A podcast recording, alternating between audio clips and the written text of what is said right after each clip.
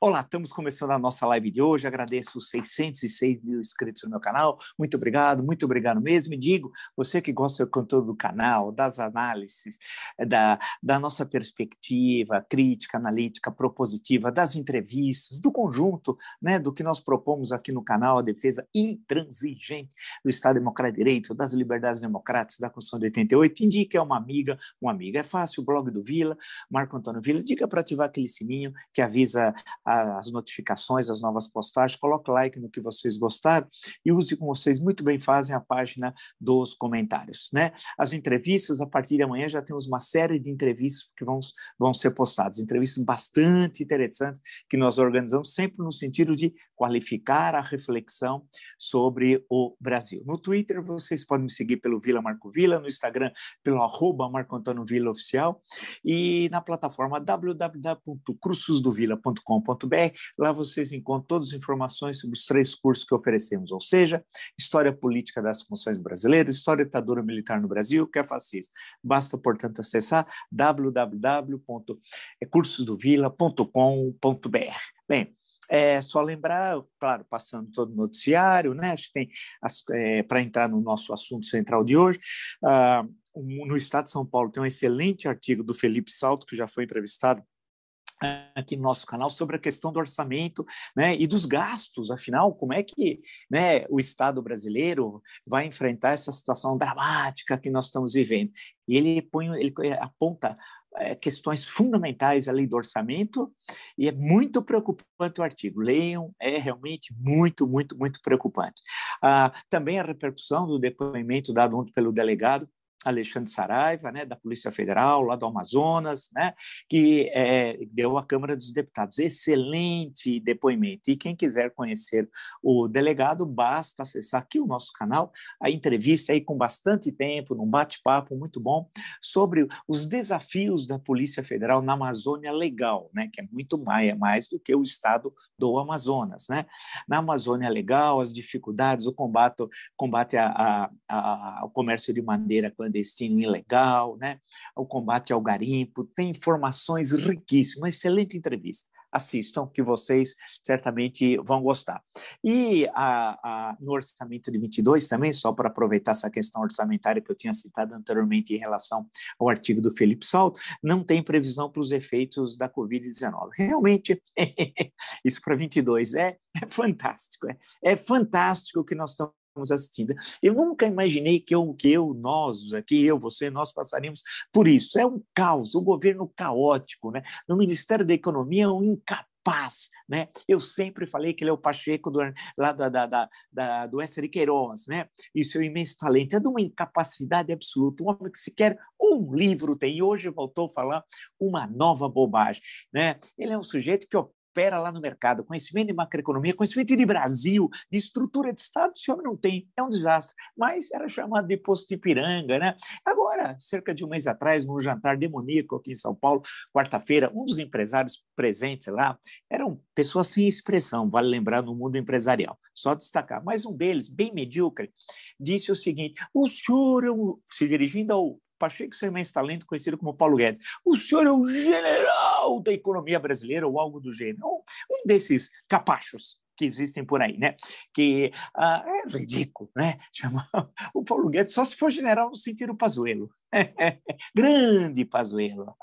vai, vai acabar na cadeia, Pazuello. Você vai emagrecer lá na cadeia, porque a boia lá não é tão, tão boa como você tem em Manaus, hein? Não sabia que o Pazuello é do andar de cima lá de Manaus. É, fui ler um pouco sobre a família dele. Grande Pazuello. Mas, independente disso, é um criminoso, né? É um copartícipe do genocídio do Bolsonaro. Também responsável e vai pagar sentando no banco dos réus. Não como vingança, mas como justiça. Eu tenho falado isso há meses, fui o primeiro a dizer isso do nosso Nuremberg, né?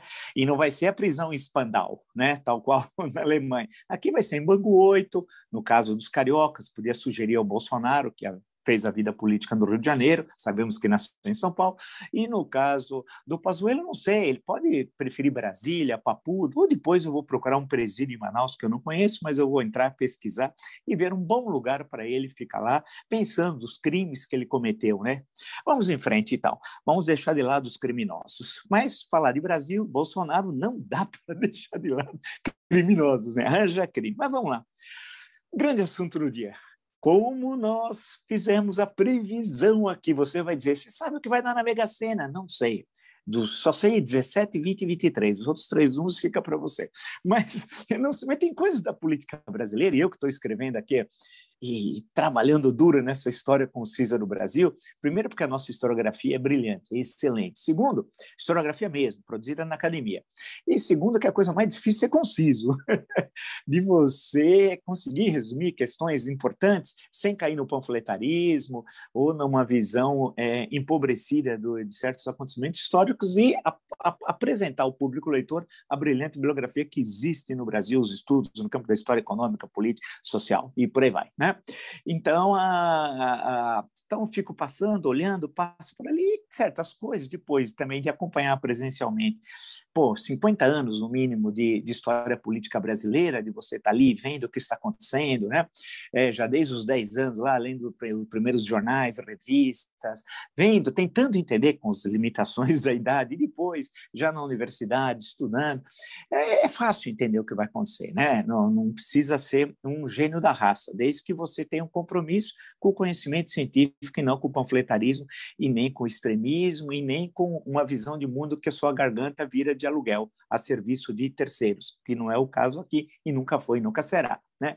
Sendo assim, Aí eu fui, claro, ver a instalação da CPI. Sabia, como é óbvio, né, isso é absolutamente normal, que seria uma sessão um pouco tensa, mas para os padrões do Senado, foi bem encaminhada. Melhor se fosse na Câmara seria o caos, porque na Câmara tem gente que era para estar tá, é, preso, né? mas está na Câmara dos Deputados, gente horrorosa, gente baixa, marginais, né? Aquela, aquele extremismo nazifascista bolsonarista, gente que tem histórias e se diz conservador, mas se fosse olhar a vida. ah, que conservador é aquilo. Mas aí estava no Senado. Eu sabia, e já tinha anunciado aqui que no Senado a tropa de choque bolsonarista teria enorme dificuldade para trabalhar.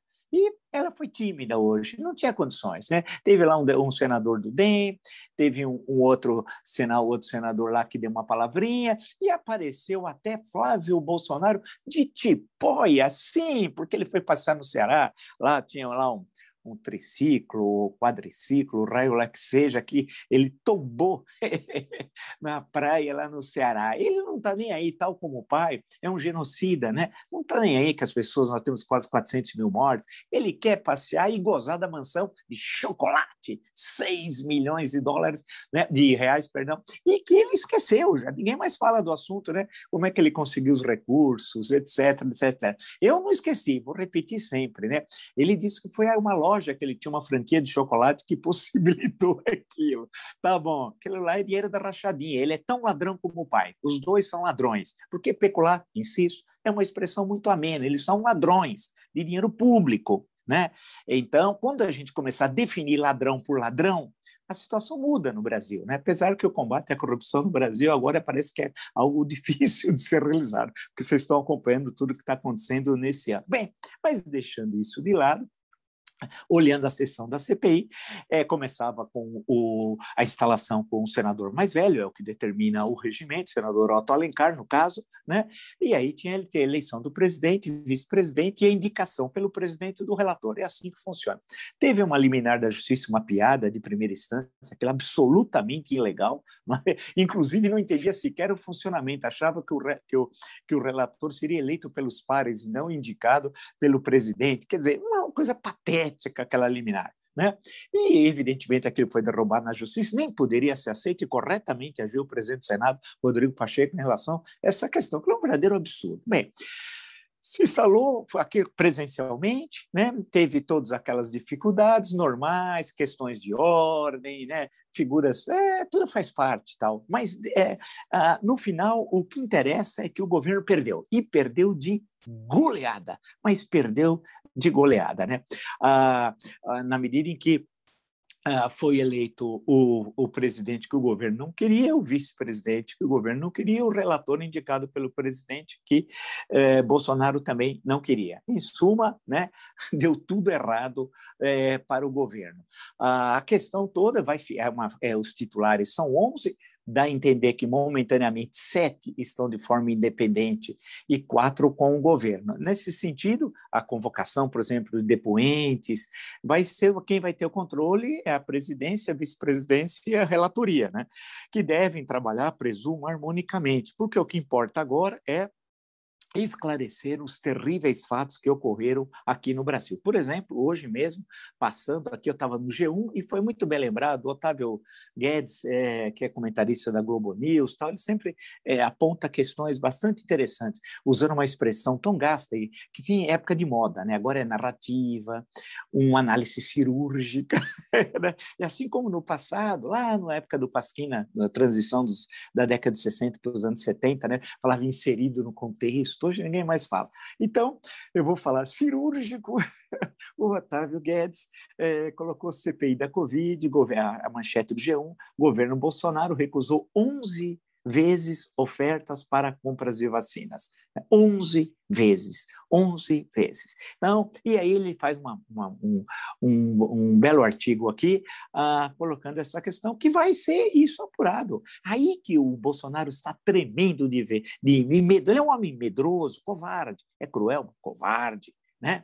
E porque vai ser devassado todos os crimes que ele cometeu e de forma mais transparente pela televisão ao vivo e a cores e com o Brasil assistindo aí não vai ter fake news que consiga esconder os crimes cometidos pelo genocida, pelo assassino Jair Bolsonaro.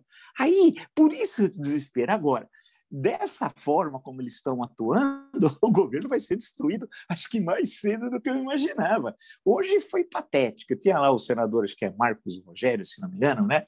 É, do DEM, tinha um outro senador que fez algumas intervenções, é, mas muito tímidas. Apareceu, como disse anteriormente, até Flávio Bolsonaro, mas o governo, o, o Girão, senador estranho, um pouco estranho lá do Ceará, até não sei se ele é parente, neto, bisneto do senador, do historiador Raimundo Girão, que tem uma história do Ceará, até nome de rua ali.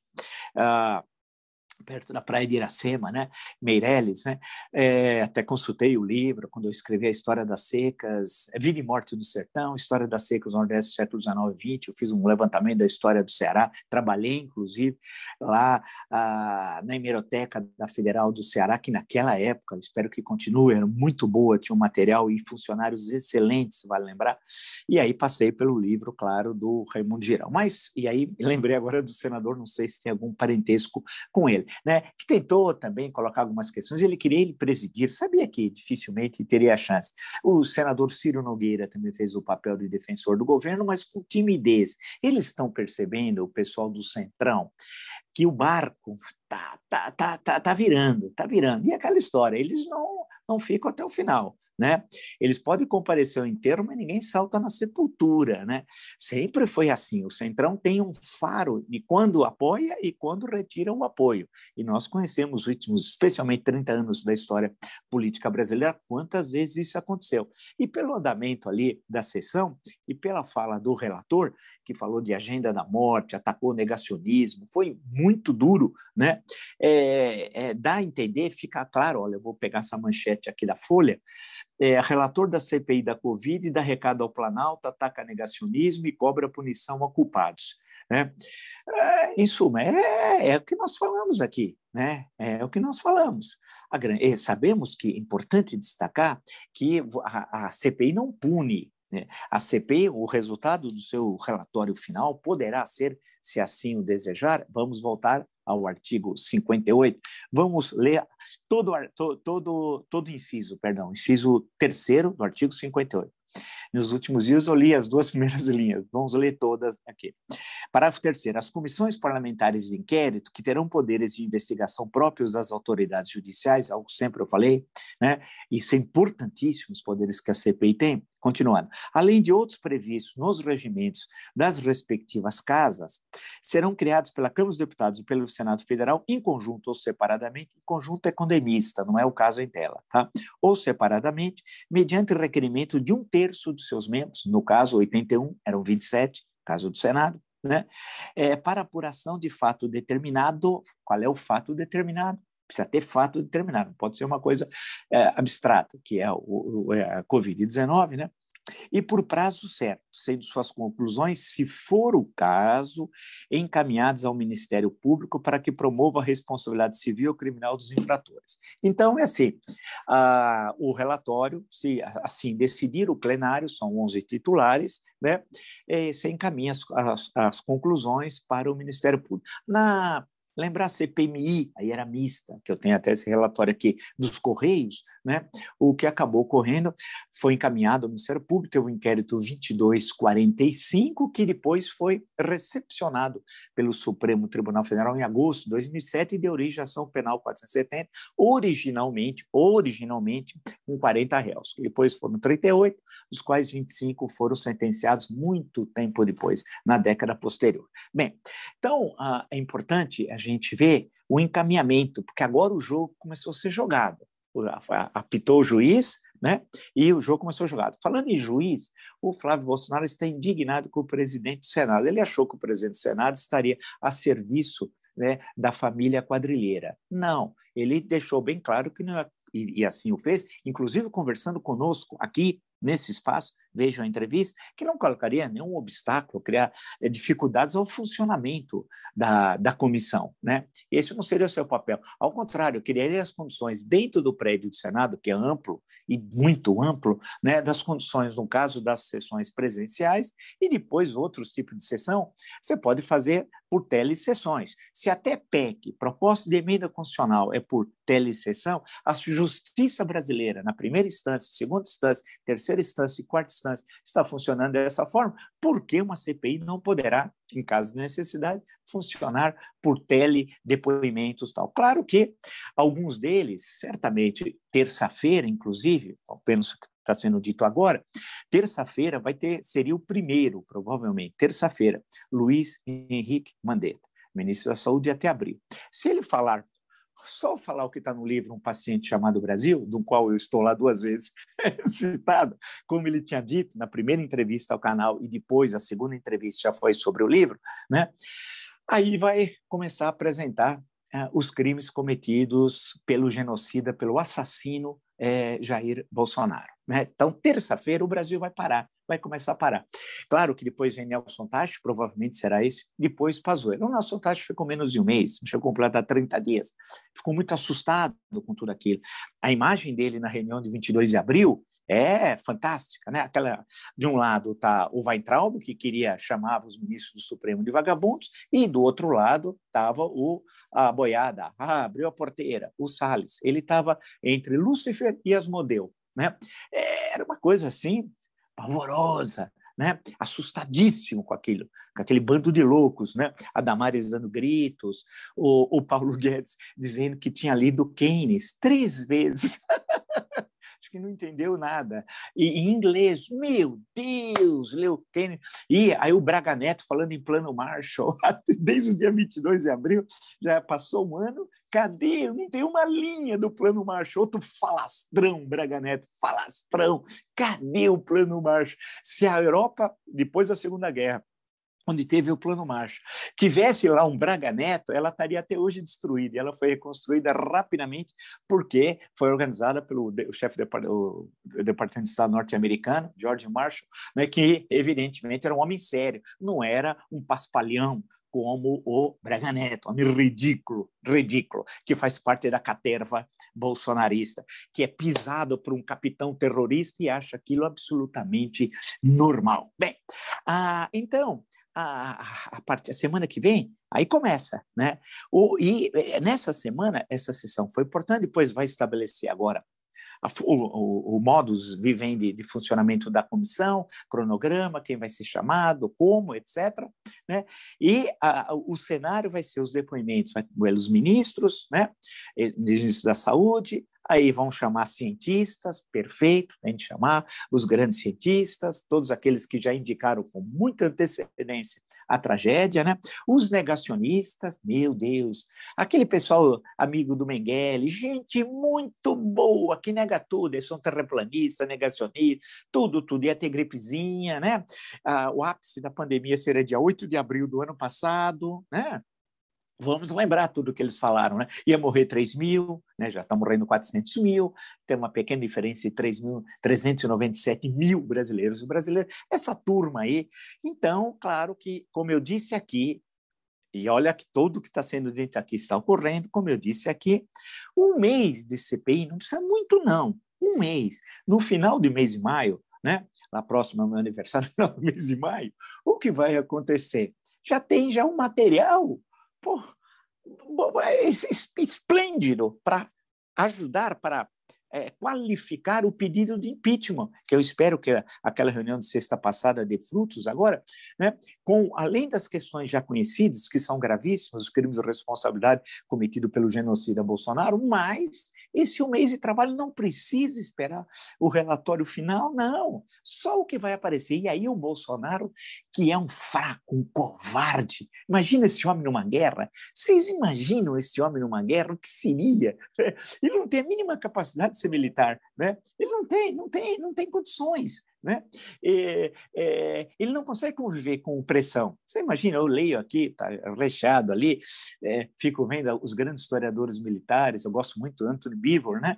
Ah, que tem lá ah, sobre é, Berlim 45, Stalingrado 41, 42, né? Ah, ah, o dia D, puxa, 1944, ele tem livros, cara, é ele é excelente e tal. E além de outros grandes historiadores que trabalham com, a, com essa questão. Eu fico lendo aquilo e vendo a, a, o que é o desenho desse, daqueles momentos históricos. Imagino o Bolsonaro né, no, no dia D, na invasão da Normandia. E você imagina o general Heleno? Você imagina o Braga Neto, Ramos, Imagina Bolsonaro, essa turma. Imagina o Pazuello coordenando a logística do dia D. Não, pensa sinceramente. O Pazuello comandando a logística do dia D. O que seria? o que seria? Por isso que nós é tanta coisa que nós vamos fazer depois de resolvermos esses problemas da Covid aqui. Uma delas é discutir a promoção de oficiais. Não é possível. E além disso, o ensino, porque não é possível chegar general de quatro estrelas o Heleno. Né? o Pazuello tem três, né? E os outros, o Ramos, Braga Neto, essa turma aí, é inacreditável, né? que coonesta um genocídio, e para todos sempre isso estará registrado na história do Exército. Não adianta dissociar. Eu, eu para mim, eu sei que é uma coisa instituição, outra coisa são, é a caterva, né? os capachos de Bolsonaro. Eu sei que são coisas diferentes, capacho e instituição, mas a história, o que está ocorrendo, eles fizeram uma associação é, maléfica, mas fizeram.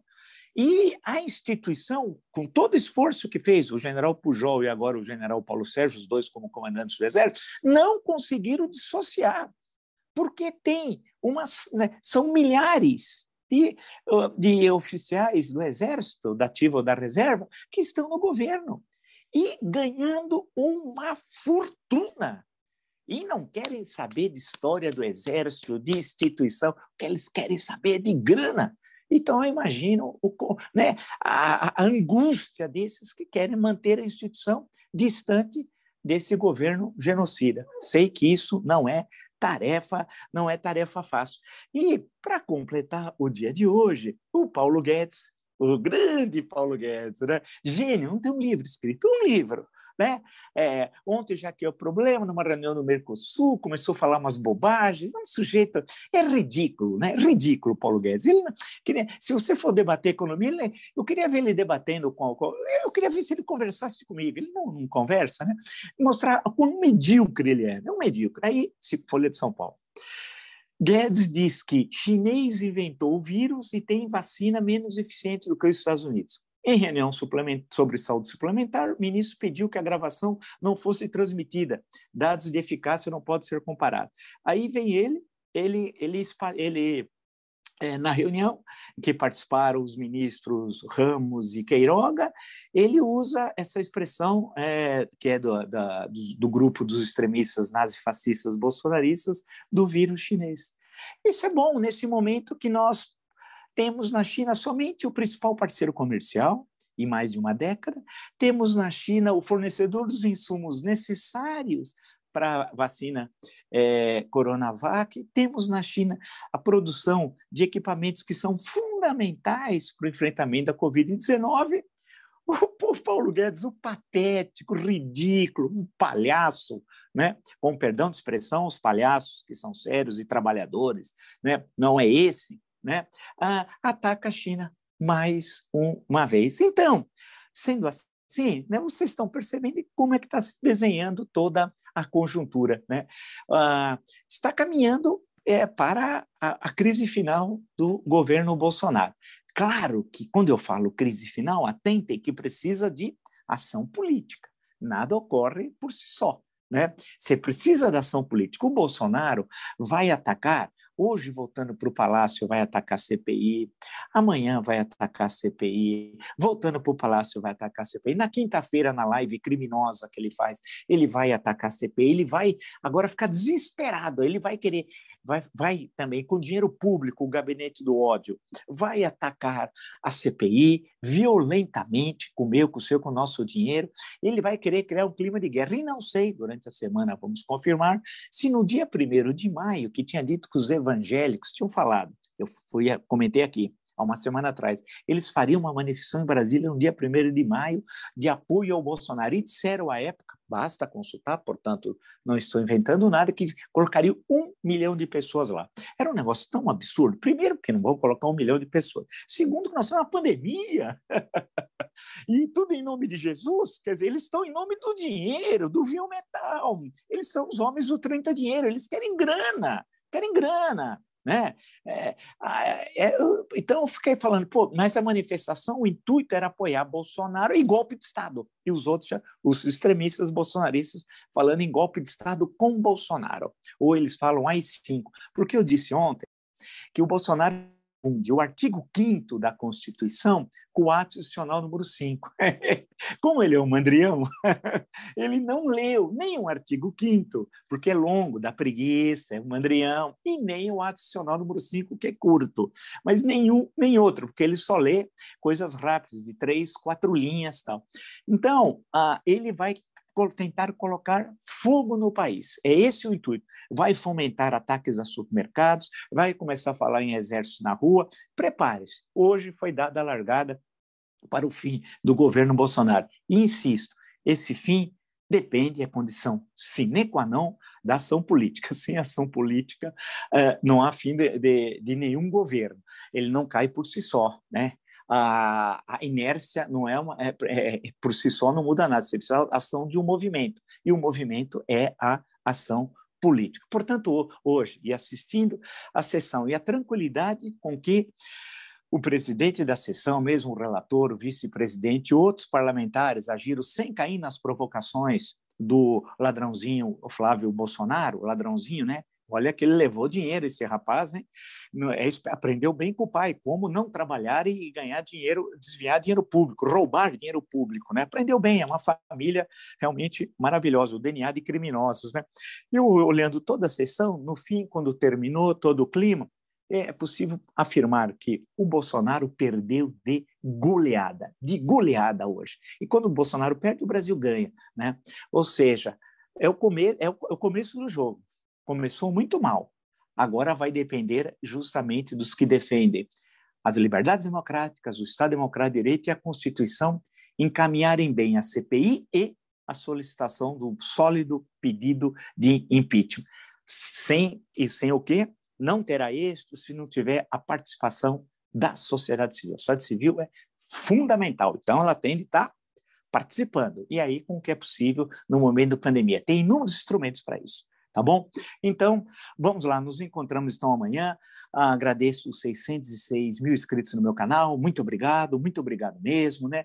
Sempre digo, você que gosta do canal, do conteúdo, das lives, das entrevistas, da perspectiva da defesa intransigente do Estado Democrático de Direito da Constituição, indique a uma amiga, um amigo, né? Blog do Vila, Marco Antônio Vila, diga para ativar o sininho, que são as notificações, coloque like no que vocês gostarem e usem, como vocês muito bem fazem, a página dos comentários, né? Teremos as próximas as entrevistas a partir de amanhã, as novas entrevistas, nós temos mais de 100 excelentes entrevistas, vale destacar.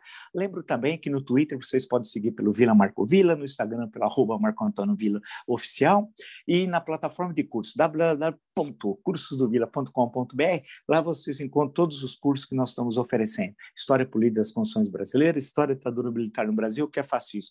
Basta acessar, portanto, a, a plataforma www.cursosdovila.com.br. Nos encontramos amanhã. Até!